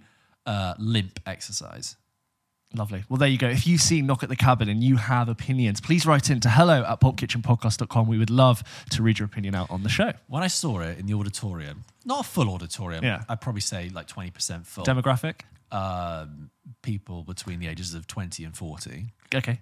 some people alone, some people Yeah. together, but the atmosphere so dead. Really? I mean, obviously, a half empty cinema is going to be like that, a quarter empty cinema. Yeah. But like, Jesus Christ, no energy. No, I sat. I was with three friends. Hmm. We all just sat there. Just let the images just land on us, and then we, at the end we all just went, Okay. Meh. Yeah. It's interesting to see what's doing well these days. You know, you've got Knock at the Cabin doing well, but I could so easily see another universe where that really flops. The Whale, I know it's got the sensationalism, but that's doing really well for its limited for, release, for the kind of film that it is, yeah. and the you know the, the talent. I don't think Thing is, like, Babylon flopping. What I will say about Shyamalan is like I don't. He's a bit like Baz Luhrmann, which is that it's qu- obviously it is easy to critique the style Yeah. and stuff, but like he is in a vague sort of way like an auteur. He does go and make yeah, his own got his the style and his It- approach. He does his thing. So I don't ever want to say I don't want to see an M Night Shyamalan film. I'm, I'm glad you know He's he still can go make his turning up for what he's But do. like looking through, yeah, his, his back catalog, Sixth Sense, yeah, Yeah. uh, Unbreakable, interesting. Uh, Signs, underappreciated. Yeah. Village, interesting. Yeah. Uh, Did you see Lady The in Visit? Water, uh, no, I The no, Visit's haven't. good. The Visit of a modern I was Shyamalan, trying to go through it chronologically, Sorry. but uh, that's fine. But um, Lady in the Water, Uh, dog, yeah, dog it's quite funny to watch Um, actually. happening, one of the worst films I've ever seen. Yeah. And then the, to talk about the dialogue in that is Jesus Christ. Um, and then Last Airbender, yeah, I haven't seen not that. seen, but The, I- the yeah. other Avatar movie from 2009. Um, and then, uh, you know, the, I haven't seen The Visit and I haven't seen uh, Old, which is the one that came out No, during the pandemic. old. I completely forgot But, like, old. Again, like great. I like. I, I just wish that like he gave his ideas to Jordan Peele to execute. Okay, because the ideas aren't bad. Also, it's worth saying this is based off of a novel. Okay, and I did when I Oh, first saw that in the credits at the beginning, and I thought, oh, at least he's working for someone else's text. Because also the last Shyamalan film I went to see, I saw Glass, and I thought that was trash. Yeah, I did. Oh, that's all right. Just, uh, just uh, um, Glass just was trash. Anyway, we talked about enough. Knock at the cabin. Let us know your thoughts. Okay, George, should we go through some of the emails that we got this week? If you wanted to send us an email, you can do by emailing into hello. Hello. Uh, hello. I was well, you to do at threw the same me. time. Hello at, At pulpkitchenpodcast.com. pulpkitchenpodcast.com. Like so many of you have, including Rocco. Rocco writes into the show and says, Wagwan brethren. Oh my goodness. That's an English person. He Yeah. says, Hi, it's Rocco here writing from Canterbury, where I go to uni. Hope you're both well, Hey, and I love the pod. I want to talk action movies. My favorite two are The Raid 2011 and Mission Impossible Fallout. The former Hmm. for its blistering pace and the best fight choreography I've ever witnessed. Yes, that's The latter for its larger scale and exciting large set pieces. Firstly, what are your thoughts on these two films? And secondly, what are your favorite action films and why? Do you look purely for thrills or do you like them to incorporate more dramatic themes? If you haven't seen The Raid, do it. I hope it changes your life like it did mine. Keep up the amazing work and have a great 2023. Rocco. And then he's got some controversial opinions, but start with um, Okay. Um, The uh, Raid. The raid. uh, 100% agree. Fantastic. Never seen anything like it until I'd seen it. Absolutely. The punches land. I really thought they're getting hit. scrappy yet well choreographed. Um, Like a- like dance, like watching fine dance. Reminded me in Rashomon, there's a bit that where there's a, a, a one version of events. There's the very honor-filled uh, duel, and then it cuts, and there's a very scrappy version Hmm. of the duel. And I'm like, we love a scrappy fight, like the end of the Revenant when they get we had that email Yes, before. yeah, yeah. brilliant. Uh, what was the other film? Uh, just before, just uh, the raid is one of those uh, films where like, I get lots of like clips of movies coming off on my Yeah. suggested. And whenever I see a raid fight scene, always like saving it I in need a to tab. rewatch and- it, and I haven't seen the Raid two. Oh yeah, also great, also fantastic. Uh, yeah, Mission Impossible Fallout, which is Ah, the last most one recent we've one, had. Yeah, Yeah. which I think is the best of the modern four. Yes. No, three No, uh, from four, four, five, four, six. five, six. Yes, I think Yeah, it's the best. I think it's the best new- of that new, new, era. era. Yeah. Yeah, where Henry Cavill reloads his arms. Yes. Yeah. And then the inverted helicopter flip and Yeah, that was good. Yeah, you're right. That is the best of that four. yeah. um, that's that's that's what I. And have to say then George, favorite action films and why? Uh, I, I really struggle to think about it. I, I usually just think of Die Hard. I just think Die Hard's just, great. Such, such a well executed, brilliant film. Gives you the Mm. thrills, but it's got a good story. You're really kind of. Um, I think I think I can't remember if we talked about this at the end of last year, but I watched Die Hard, and what I love is how smart. The, the central characters are. You like smart Yes. characters who can think. John McClane in that scenario wouldn't be able to think that quickly, but he thinks so quickly about how to do stuff without being like a superhero. Yeah. He's so inventive with whether it's the ho ho ho I have a machine gun or like um, using the screwdriver to stop the fan so we can climb through. Just, just things like that Hmm. That really engage you. You're thinking along with him, like, oh, how are you going to get out of the scenario? Oh, you're one step ahead of me. And the same with Hans Gruber, he does the same. So I, I guess Die Hard. I'd say Matrix One for me is just up there. I, I think of that as science fiction for me. Ah, you kidding? The action in that is. I mean, is obviously, I know, it's- yeah, it's yeah. era-defining. That, that film is uh, uh, brilliant for so many ways. It's wonderful at uh, introducing the threat of the enemy and the stakes, and very clearly communicating to you how dangerous they are. Mm. And that amazing moment where he does not run from Agent Smith, Oh, and he begin. And Morpheus says he is beginning to believe, and you're looking at the code, and he turns around, he faces him, and that's just fantastic. And then um, I- I Kill Bill, I think, incredible action Oh. movie that Again, I but then, think you know as so a kid watching that really blew my mind. I was like, oh my god, cinema Tarantino. But I guess that's so specific to Tarantino. It's like a genre. unto Yes, it itself. But Tarantino mean films are- but like- Uh, Sorry, I'm it's- talking uh, uh, no, that's it. I'd say volumes one and two as a project. I think that the action in that is truly amazing. So the- again, sequences like dance. What are the uh, um, controversial movie opinions from Rocco? The controversial movie opinion. The controversial movie opinions from Rocco are that Tron Legacy is a masterpiece, one of the best film scores of all a time. good film score. I agree with that. and that some Tarantino films, such as Django Unchained and Once Upon a Time in Hollywood, are terrible and boring. Tron Um, Legacy, I Never seen it. No, Never seen the first original one from the 80s either, but I Daft Punk did the soundtrack, right? which makes total and sense. it's great. It is really I need good. to listen to that. it. was the first time I was aware of Olivia Wilde and Garrett Hedlund and Yes, Michael- Garrett Hedlund and Jeff and, and Bridges that's is in also there. that's ahead of its time for doing the younger version of Jeff Bridges being the villain. They de-aged. But it looked like a real blue screen, green, green screen, Yeah. m- muddy mess. In- but I believe, I believe, I do believe you, Rocco. in, in hindsight, I do feel like saying to the people who made that film, like, what were you expecting to happen? No one knows what Tron is. In No. that, no one in 2010 knew what remembered what Tron was from 1982. So it's yeah. Uh, I can't say I'm going to go and rewatch it unless it's really like thrust upon me by many other people. And then some controversial Tarantino opinions that Django Unchained and Once Upon a Time, Once Upon a Time in Hollywood are terrible and boring. Um, I mean, I disagree. I And- disagree. And with Once Upon a Time in Hollywood, how many times have you seen it? And if you've only seen it once, Give it another go. give it another go in an, like I did, and your eyes will be opened. Uh, next up, we have, next up we have an email from Elliot who just says, Friend of the show, friend of the show, Elliot. You know, a very engaged uh, follower, which is great. He says, "Hi guys, hope you're both keeping well. Love the podcast and uh, etc. etc. Other nice things to say, but we don't have to bore ourselves with hearing how nice we are. I think my most controversial movie opinion would be that I actually don't mind Alien 3 by David Fincher. It's notoriously hated by Fincher, who I believe has since disowned the movie, but I, for one, think Fincher was the best thing about the movie. The cinematography is interesting, with great atmosphere and lighting. And it tries new ideas rather than copy the first two. I agree with that. The set design also feels new and imaginative, maybe a little unexplored, but different, and it deepens the, the lore of the universe. I agree. Sigourney Weaver and Charles Dance are both great in the film, yes, uh, both arguably giving a little too much of a solid performance for what the script requires, but they really do lift the material and hold your attention, even offering a nice underlying chemistry between them, where you want them to get together, generally feeling the sorrow when it comes to its grisly end. And ultimately, that's why I don't mind it. I recognize its flaws, and boy, does it have many of them, but I, for one, think it does have its charm, and I still loosely hope that Fincher gets another stab at the Alien franchise, uh, but with complete control. Uh, would love to hear your thoughts on this. Um, you know what? I like the idea, sorry, that uh, Aliens, uh, D- David Fincher has disowned it, where someone's like, your film, and he's like, nope. But then I, I have heard that he, he just, he just won't talk about it. He, he had a very bad experience making it. It was his first film. I, I, I agree, and the kind of redemption of Alien Three has been happening for a while now. Um, it's not obviously it's not the first two, but there is enough interesting stuff in there, and it's very stripped down, kept to this prisoner planet. Mm. Originally, it was going to be a wooden planet with loads of monks on it, right? And then it became this sort of prison planet, and it's stripped down, and obviously it begins, and there's no a, uh, there's sorry, there's no Newt, there's no Hicks.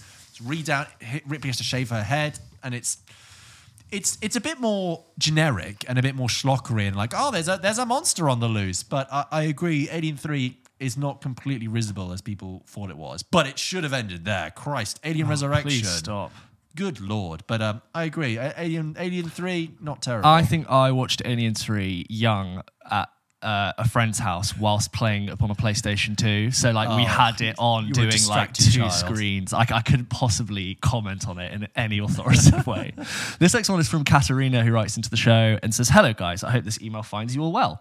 I'm listening to the podcast all the time and I'm having the greatest time as a fellow cinephile. oh thank you Katerina. Thank you. you're welcome I loved the Paul Mescal nomination. I'm obsessed with the guy. for the Oscars yes But it really blew my mind that they gave him a nomination with such a little experience work wise, but I loved that they recognized the talent. Also, I'm very excited about the Marcel Shell nomination. At last, I think that EEAAO, Everything Everywhere All at Once, was a great film that had maybe a little too many nominations. Hmm. Not that it doesn't deserve most of them, but for example, the double nomination on supporting actress was, actress was a little bit too much. Mm-hmm. Have a great day. Cat. we did say that I think I think the Jamie Lee Curtis God love her Yeah. but I think it was a little bit uh, You can listen to all of the breakdown of the Oscar nominations in uh, the last episode. Please do go and check that out. regarding Paul Mescal, you vote for the performance, not the career. That's what I'm I think so too. I, I think um, I- I think where that's kind of happened is Leonardo DiCaprio, you know, winning for The Revenant. I think his best roles are outside of that film. I think he's very good in The Revenant, and cumulatively, his his career is worthy of Academy But he put every energy into getting that campaign, and it was a meme that like he still hadn't won one, but had been nominated so Hmm. many times. Like I think he's better in The Wolf of Wall Street, and I think he's better in I agree. Catch Me If You Can, and a couple other you films. know, in many head. in his illustrious career. Yes. yeah. but it felt sorry. It felt like when he won that he wasn't just winning it for the Revenant. He yes, was winning in the same way that when everything. Scorsese won for The Departed, it's like you're you're, you're getting your ju- your just due, Yes. your just, your just desserts. Okay, uh, this next one up is from sorry, this next one up.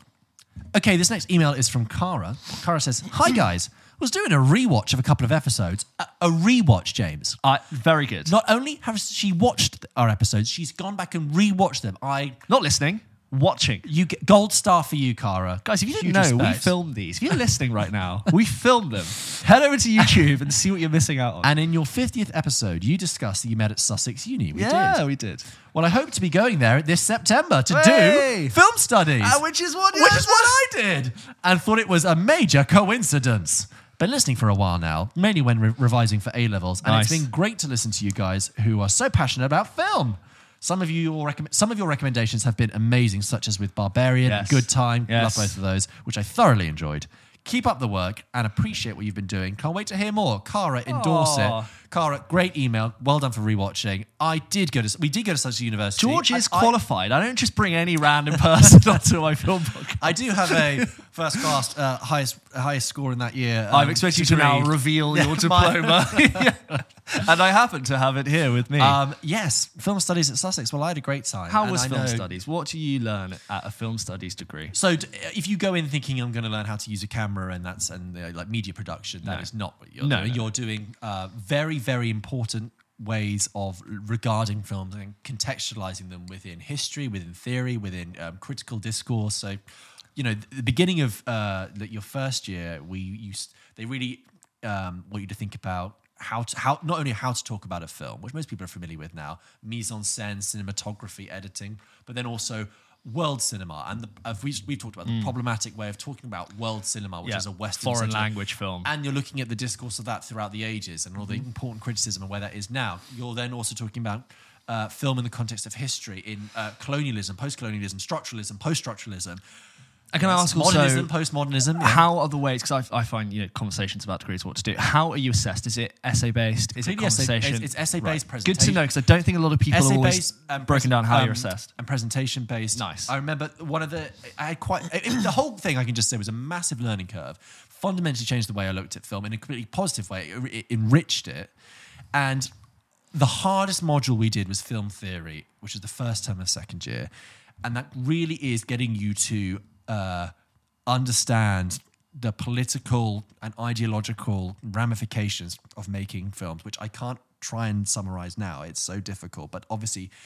Um, uh, Laura Mulvey and the female gaze and the male gaze. That's obviously one element of it, and and and you know the films we are watching. That was just one week of it, Yeah. right? And there's obviously then there's colonialism, then there's race in cinema as well, and the films and the texts you are watching are obscure and they're difficult. And the assessments that we were given every week were really tough to make sure that we understood what each critic was saying at this important juncture. But we got to the end of that uh, semester. And by God, I learned the most out of that semester. And the way I looked at things, the way I judged films, was very different from that from that moment onwards. Well, it's rare people are that enriched by. Yeah, a and I was like, degree in it's, the way it's that just, they just the most, sometimes the most challenging, the most difficult, and often the most dry was actually the most rewarding. Um, yeah, film studies. I I have a great time, Cara. If you do go, I believe Michael Lawrence taught me. I don't know if he's still there, uh, and Niall Ferguson, uh, Niall Richardson, I p- think actually, but who knows? If you go there, have a great time. This next one is from Matthew, who says, Hey guys, me again. After having listened to your thoughts on Tar, and I thought I might email in again and give my thoughts on it, as I am now halfway through my master's in music, studying both composition and conducting. I remember apt, yes. Matthew writing before. Straight away, Blanchett's performance is absolutely fantastic, and she is completely believable as a conductor. Her baton and rehearsal technique are completely believable and clear, but I think her performance really shines when she is discussing music as a pedagogue. Pedagogue? Wow, God, that's the first time a- that word's been said. Yeah, is a teacher, especially podcast. a strict or pedantic one.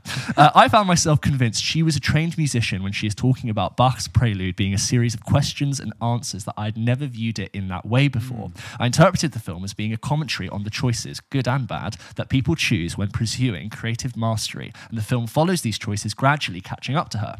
I did think the film was slow at times, and some of the subplots relied too much on being presented so abstractly.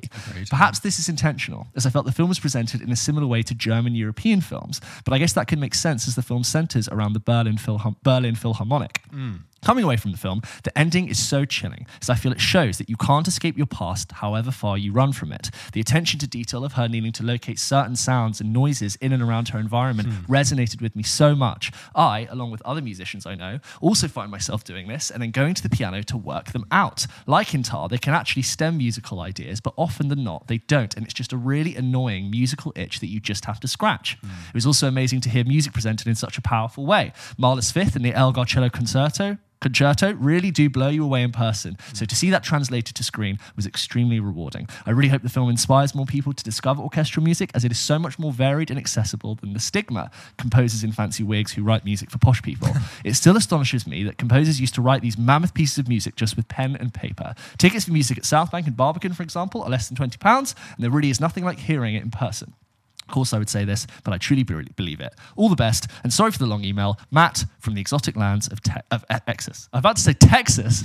Matt from the exotic lands of Essex. Matt, that is a That's really lovely, really great. well written in, um, uh, email. I've really enjoyed that. That, um, That perspective of uh, from coming from a you know degree in Yeah. composition and conducting is so valuable. we- having context for the music that was lost on us, but it's what we love to hear. Um, I heard an interview. I mentioned that Cate Blanchett interview with Six Music, which I heard this morning. Um, she was saying that when she was doing a scene, she would have music playing in her ear, fed to her. Oh. sometimes classical, but sometimes it could be the Clash or it could be, um, you know, a c- cartoon music. But it was this idea that this this woman, this character, it, it just is so music. It's just music all the time. Mm. It's just thinking in melody. It's just it's just bursting with music, which I thought was really interesting. I love that our audience are just out here getting qualified in all these very red. They're all interested. Good luck to you in all your studies. in all the study, everyone's just sort of educating themselves in all these different areas and writing in with their perspectives. It's fantastic. Next email. Next email is from Adriana. Dear lads, and I, you know, um, uh, she she she explains in this email Yeah. where, where she's uh, where she's based, but I would have thought Lads. England always Lads. or Australia. Yeah. but that's fine.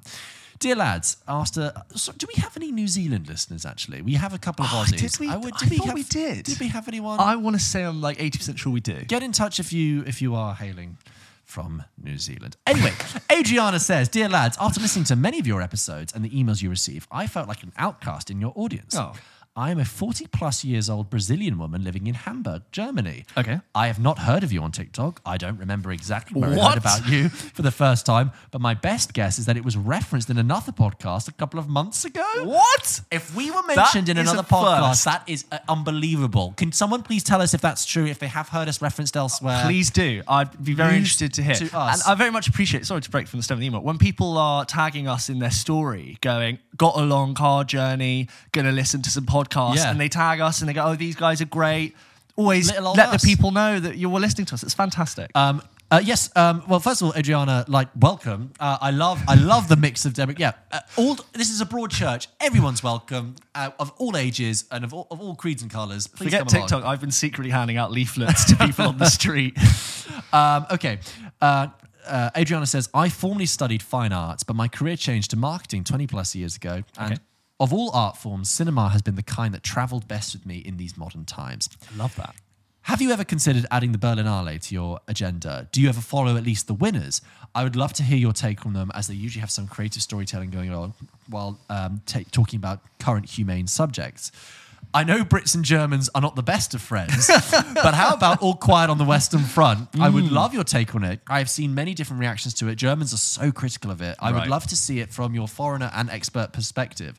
And is it the first time a German movie is the main Osc- is in the main Oscar category? Isn't it? I think mm, in the main Oscar category. Might have to check that. Uh, I need to check. Thank you for being a in- interlocutor for me, to me, keeping alive this passion of mine. That's a really kind thing to say. Thank you. One last thing. Please be mindful of the non-native English-speaking audience. Breathe, slow down, and try not to speak both at the same time. Uh, with We will heart, try. I, um, I love your Britishness. Keep up the good work. Many thanks. Vielen Dank, Adriana. I can just imagine her listening, like squinting, like, Yeah. what the fuck? What Just shut the, what the fuck up. We have even talked over are. each other in this episode. I really apologize. So We just going through that again. First of all, um, in terms of the Berlinale, um, not that engaged with that. I'm sorry. No. Uh, German cinema, cinema as a whole, I, I, I I've enjoyed, and Mm-hmm. I really.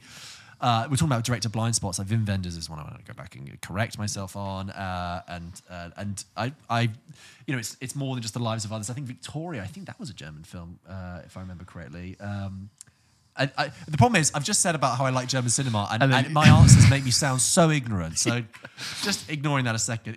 Um, also, I love what you say. I know Brits and Germans are not the best of friends. We also have Polish heritage, so there's a whole history mixing around here. Okay, Both We're all us do. over, yeah. Um, but with all, all quiet on the Western Front, look, I have put it in my diary to next. watch next weekend. I've done Elvis We- next on my yes, list, we- on the whale. We fully accept coming. that we we are late to the party, but we will watch it and we will review it in good time. Um, uh, 1930, the third Yes. ever winner of Best Picture was All Quiet on the Western Front, the original. But I think what's important about this one, isn't it, is that the, it's the first time it's been made in German language. Um, interesting to hear that the Germans are really critical of it. I'd love to know why, actually. Um, I'll, I'll, I'll go and watch that. Um, James, do you have, uh, there's a PS I can read from Adriana. do you have anything else to add? On what Uh, No, no, said? I'm happy with that. P.S. A controversial movie opinion.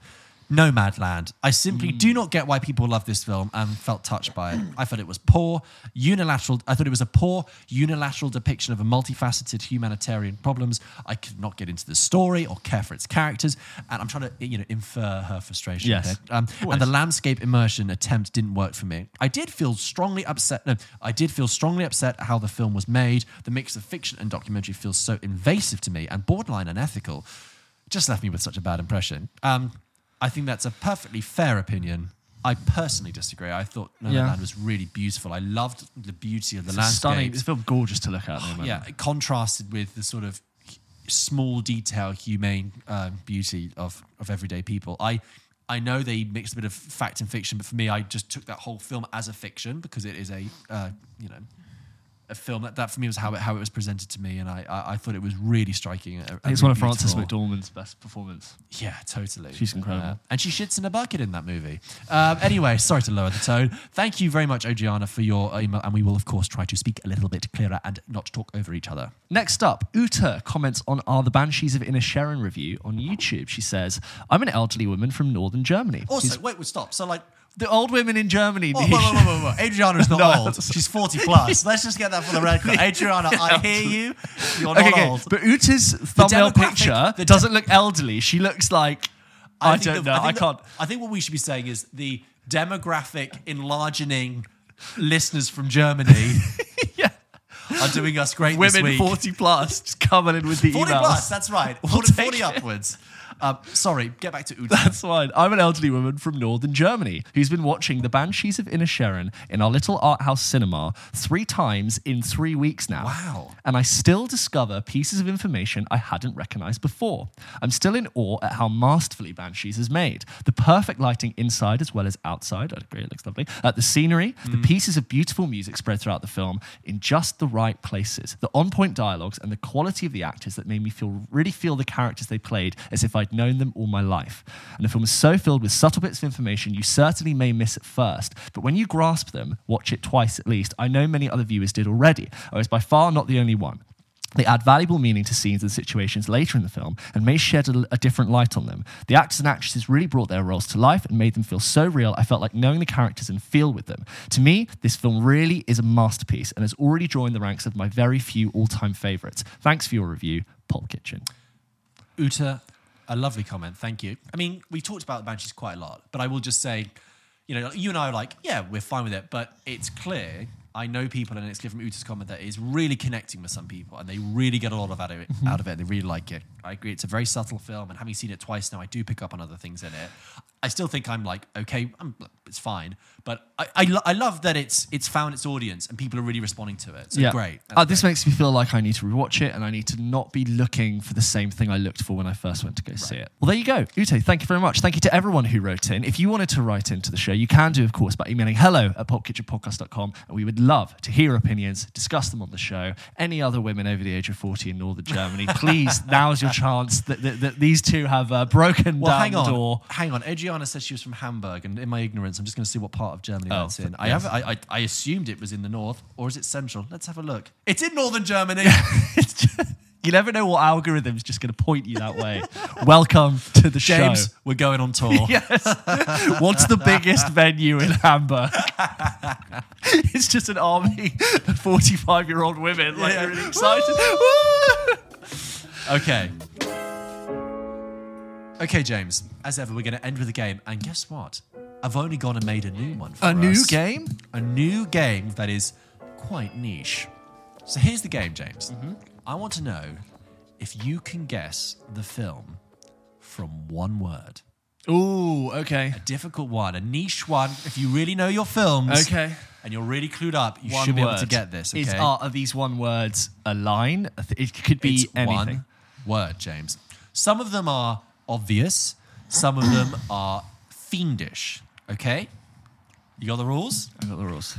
Let's run this through. Okay, this is hard. Can you guess the movie in one word? Okay. Three, two, one.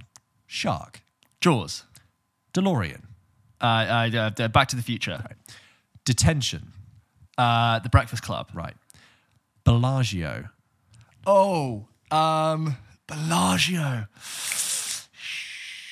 That is Ocean's Eleven. It's the casino, Ah, yes, right? When he okay, sweeps the okay. coins out Yes, of the way. no, you're right. Uh, Rosebud.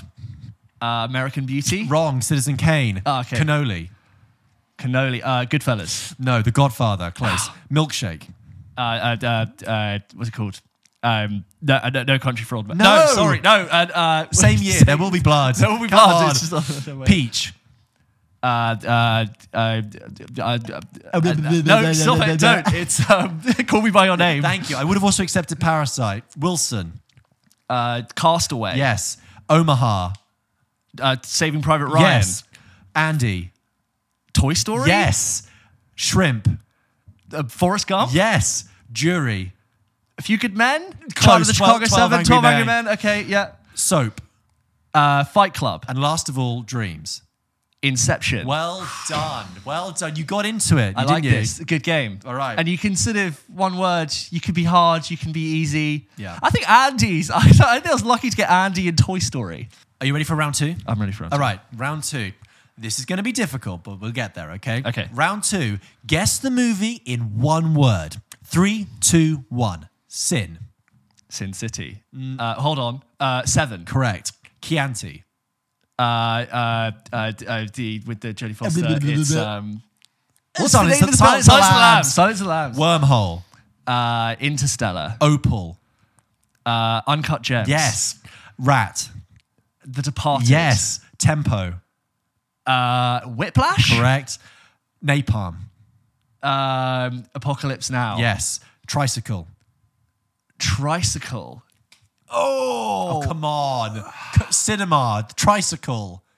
E.T. No. Shining. Shining. Oh yeah, of course. Mozart. Um, Tar? No. Amadeus. Amadeus. Balloons. Up. Yes. Quaalude. Uh, Wolf of Wall Street. Dinosaur. Uh, Jurassic Park. Solomon. Uh, Twelve Years a Slave. Lager. Oh, um, Trainspotting. Yes. Yes. Say it three times. song. Yes. Yeah, lager, lager, lager. Well done. Close. You gotta, you know, got a I, there. I don't know why, but sometimes like the the name of the movie is I know I know exactly what movie it is, but the title is now escaping me because of the word I like- association. yes, that's the. That's your brain wants to connect it as a word, but it's. I like. To Like I know there will be blood, but like for some reason that just was like uh, milkshake the blood, milkshake of No Country for Old Men. And Bellagio, I was like, that's you know specific. That's, do you remember the bit in the end of Ocean's Eleven where he's like, he's looking at the hotel security footage and he sweeps the coins out the way and he realizes they've built the vault because on, Yeah. one- on the floor it says Bellagio and on the other one, I thought maybe Anyway. Home Alone because of hotels. Yeah, yeah, maybe. Mission Um, Impossible. What? No, that's Drake Hotel, Chicago. Did you like? Did I you very like much that enjoyed game? that. I think that's one word movies. They, well, Let us- movies in one word. I hope you enjoyed that at home. I hope you were screaming some of them as well. And if you really enjoyed it, why don't you look out for it on TikTok, where it'll be making an appearance, and you can give it a like and a, and, and, a, and, a, and a comment, and you can share it, and even add it to your favorites. that is how we grow the show, unless you are in North Germany. Thank you very much for listening to this episode of podcast. Don't forget, we post new episodes of the show every single Wednesday. Um, guys, also, just as ever, like, comment, and share with your friends. Spread the word if you can. If you really enjoyed this, that'd be great. And keep sending your emails in, TikTok and Instagram. Uh, we, we and look out for extra content we put out. Uh, we really appreciate and thrive on your support. Thank you so much. We'll see you next week. See you next week.